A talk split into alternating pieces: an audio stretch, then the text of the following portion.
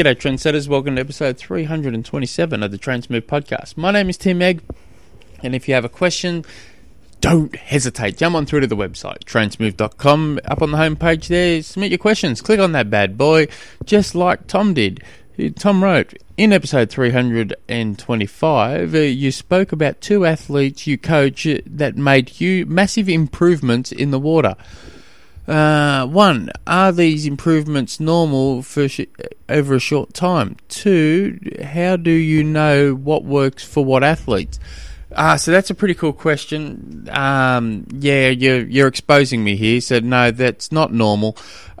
Um, I just I plucked out two massive improvements that I, I got with two athletes.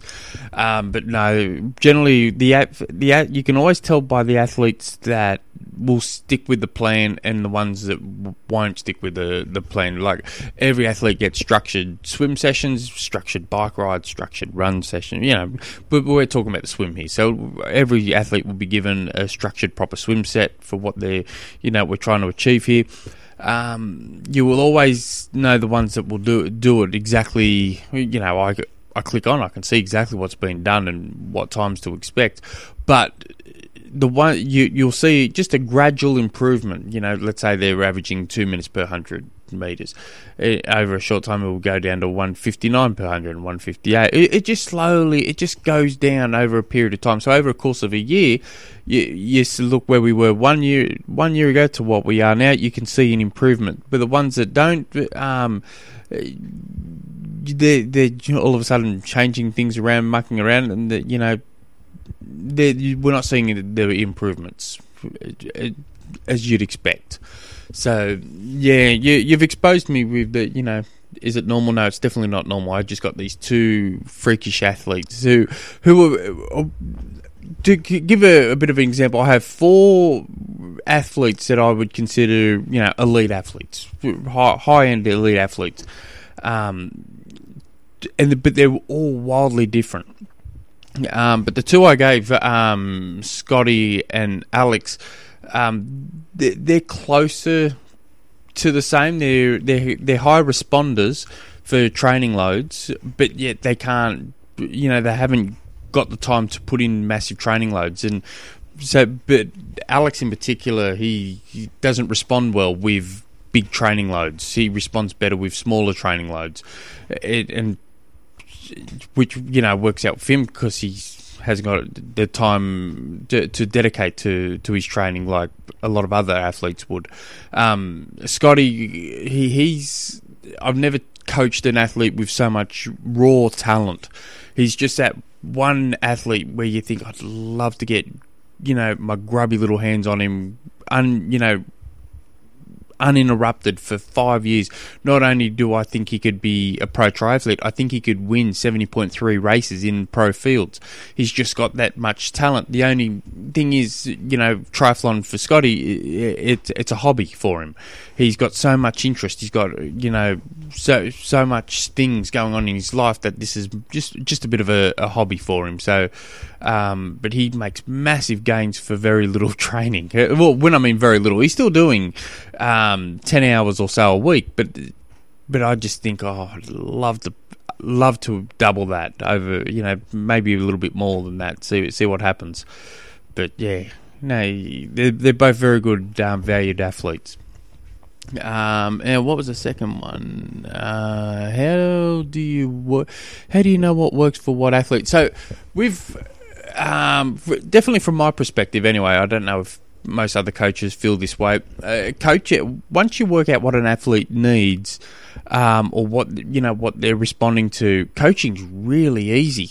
Um, I, I know I'm going to, you know, this is going to sound doing myself out of you know a gig here. But once you work out what works for what athlete, what doesn't, um, it, it you just, it's a matter of just you know wash and rinse, repeat sort of thing. You, are changing things around, you're experimenting, um, and testing, see what works, what's not working. Um, but once you have that f- formula, you, that little right, well, he's going to be responding to this or she's going to be responding to that.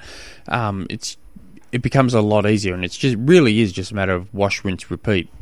Fr- from my point of view, anyway, uh, some most my most coaches may just think this guy's a moron. It's not not the case at all.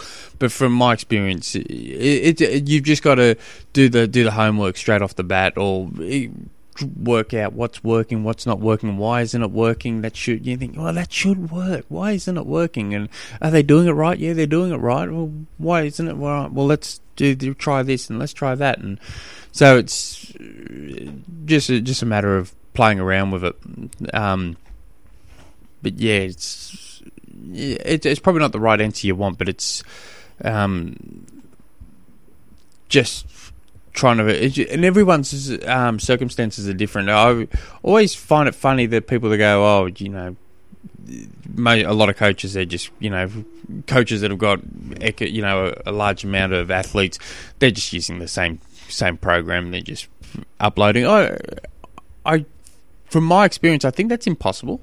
Now I could be wrong, um, but uh, what I do is I give uh, every athlete at, at, before each training block a feedback form, and in that feedback form, they've got to write down every single day what their available training hours are, are going to be, what they think it is going to be for the next four weeks, just estimate. Yeah, you know, happy for it to change as as and we can make changes as we're going. Uh, and everyone's so different. Everyone's got different goals. Everyone's got different, um, you know, training available training hours, and so I never never understood how people. I, I just think it's a bit of a, a comment that helps sell their their own business or their own services go, oh, we, ours are 100% custom. You know, we don't do what everyone else does. And I don't know how anyone can do it from my experience because it's, you know, just purely because everyone's available training hours and their available goal, their goals. Are, yeah, everything's just so different from each athlete, and you once you work out a system for that particular athlete, it really does become really easy. Yes, but yeah, I hope that helps. Um, but yeah, the the key, the real key for for it, and I'll go back to your swimming thing. Um, have structured swimming sessions pencil it all out. Um, but I really do. We see massive improvements for the athletes who have proper structured swimming sessions. Um, and and then to, to, do that, you you know, a bit of freestyle, some drills, some skills, um, maybe a build section into that main set, cool down. So as long as you have, you try and follow that pattern too, and you know, and it's not all a lot of a lot of age groups like the nothing but short, sharp, harder sets. You know, a lot of twenty times twenty five meters, twenty times fifty meters. You know, twenty times one hundreds. Maybe give me some two hundreds, but then you start throwing in. Oh, you know, give me two times 800s with 35 seconds rest in between, uh, all of a sudden, you know, half will do it and go, oh, yeah, I, felt like I needed some shorter, sharp sessions. And I think, well, that's not what I wanted you to do. I really wanted you to do that 800 because I've got a, a, particular reason for it, and this is the reason. But, yeah. But ha- have a proper structured swimming session, stay very consistent, try and be in the water. Aim to be in the water at least three days a week. That that uh, all year round, and you, you should see that improvement as long as you're targeting the right things too. You're not just doing miles for the sake of mi- doing miles, and you're not doing drills for the sake of doing drills. Yeah, have a purpose. So yeah, but I do find for triathletes the main drills that I, I find the biggest bang for my buck um, that I find are six one six drills, six three six drills, broken arrow, um, doggy paddle, and I'm not talking about sticking your head out of the water and doing doggy paddles like a an eight year, you know, four year old kid would do. I'm doing, I'm talking about you're mimicking uh, that underwater freestyle front crawl stroke. Um, sculling, I think sculling's really underestimated. It's really good, but you want to do that with a pool pool buoy, the pool buoy. Um, and when you're doing the 616 drill, the 636 drill, the broken arrow, you want to use them with flip, uh, put fins on to do them with. It helps.